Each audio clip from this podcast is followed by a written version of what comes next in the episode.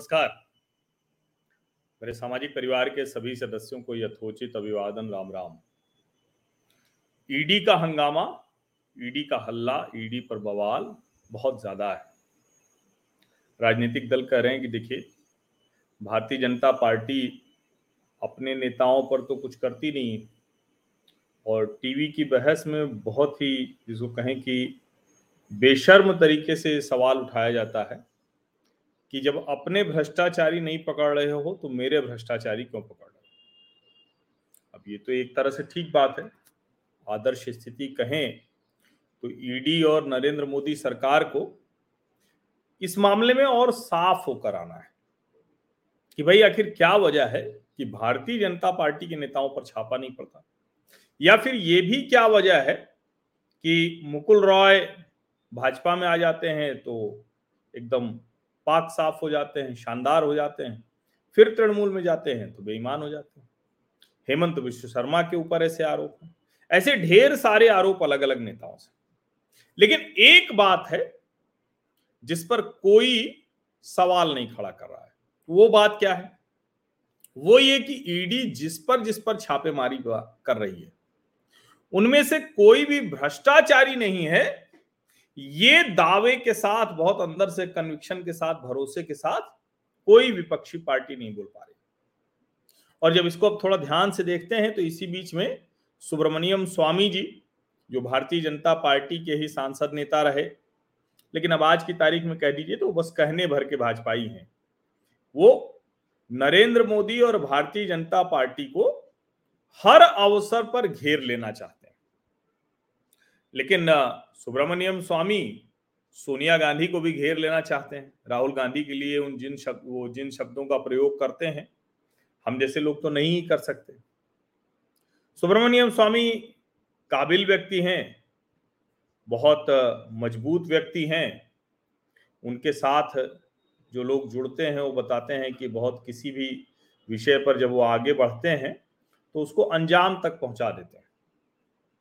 और उन्हीं का दरअसल उठाया हुआ विषय है ये जो राहुल गांधी और सोनिया गांधी ये दोनों लोग जो है, वो एक तरह से कहें कि जो फंस रहे हैं या जो पूछताछ हो रही है या जिसकी वजह से ये पूरा हल्ला हंगामा है तो उसको अगर समझे तो उसके मूल में श्रीमान सुब्रमण्यम स्वामी जी हैं। अब स्वामी जी ने एक बात कही। स्वामी जी कह रहे हैं कि देखिए, भारतीय जनता पार्टी बेवजह क्रेडिट लेने की कोशिश कर रही है। जबकि सब कुछ तो उनका किया धरा है। अब यही एक बात है जो ईडी की छापेमारी के मामले में सच प्रमाणित कर देती है। ठप्पा लग जाता है। जैसे गजटेड अफसर वाला प्रमाणन होता है, वैसा नहीं, असली वाला ठप्पा। क्यों? क्योंकि देखिए, स्वामी जी ये भी कह रहे हैं कि पहले तो भाजपा में भी कुछ लोग थे जो इन लोगों को बचा लिया करते थे। इसका मतलब क्या हुआ? इसका मतलब ये कि सुब्रमण्यम स्वामी कह रहे हैं कि भले ही नरेंद्र मोदी और भारतीय जनता पार्टी के वो आलोचक हैं, लेकिन इस वक्त जो कार्रवाई होती है वो रुक नहीं पाती और ये हम सब देख रहे हैं। अब वैसे तो भारतीय जनता पार्टी के जो नेता हैं, वो ढेर सारी ऐसी खबरें लेकर आते हैं, जिसमें भारतीय जनता पार्टी के नेताओं पर भी जो कई ऐसे छापे होते हैं तो ये कहा जाता है कि भाई भाजपा के ऊपर भी तो पड़ रहे हैं।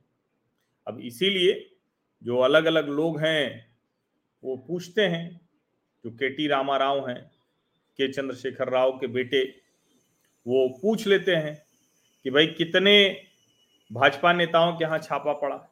और इसी बीच में एक खबर दिख जाती है कि ED attached 2.7 crore worth assets of Surat BJP leader तो अब ये कहा जाता है कि भाई बीजेपी नेताओं को जिनको जिनको पकड़ा, ये दरअसल भाजपा के विरोधी हो गए, इसलिए पकड़ा।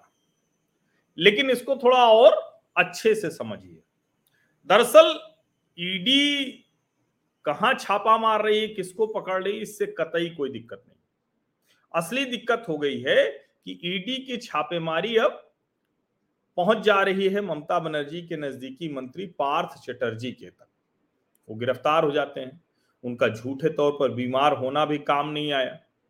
अर्पिता मुखर्जी के यहाँ से जो करोड़ों रुपए मिले हैं, पचास करोड़ से ऊपर, वो अब गले की हड्डी बन गया है। ऐसे ही नवाब मलिक, अनिल देशमुख, ये जो ईडी की कार्रवाई हो रही है, वो चरम पर पहुँच जाती है जब वो सोनिया गांधी और राहुल गांधी से पूछताछ तक पहुँचती है।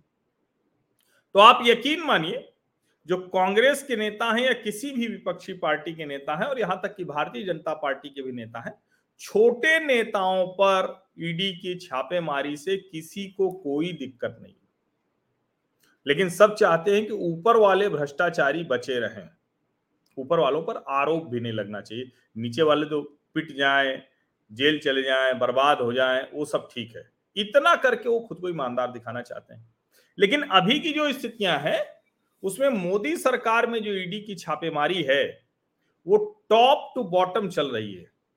ये ऐसा नहीं है कि बॉटम बॉटम वाले या मिडिल वाले तो फंस जाएँगे, टॉप वाले मज़े से कुछ भी करके बचे रहेंगे। यही नहीं हो रहा है। यही है असली वजह ईडी छापेमारी पर हल्ले की। और फिर से मैं दोहरा रहा हूँ कि कतई में भारतीय जनता पार्टी को क्लीन चिट नहीं दे रहा हूँ कि भाजपा में सब बड़े अच्छे लोग हैं, बड़े ईमानदार लोग हैं। लेकिन ये भी मैं नहीं कहूँगा कि इसलिए भाजपा के नेताओं को पकड़ना शुरू कर दिया जाए जो कि विरोधी विपक्षी भ्रष्टाचारी पकड़े जा रहे हैं। और भाजपा में भी जो भ्रष्टाचारी हैं, उनको भी खोज कर निकालना चाहिए। ऐसे छिटपुट सूरत की तरह एक दो छापेमारी हो, उसको बताने से काम नहीं चलेगा। लेकिन कुल मिलाकर जो छापेमारी हो रही है, उस पर कहीं कोई प्रश्न चिन्ह नहीं लगता है। और इसी से समझ में आ जाता है कि ईडी की छापेमारी कितनी सही दिशा में चल रही है, ठीक लोगों तक पहुँच रही है। बहुत बहुत धन्यवाद।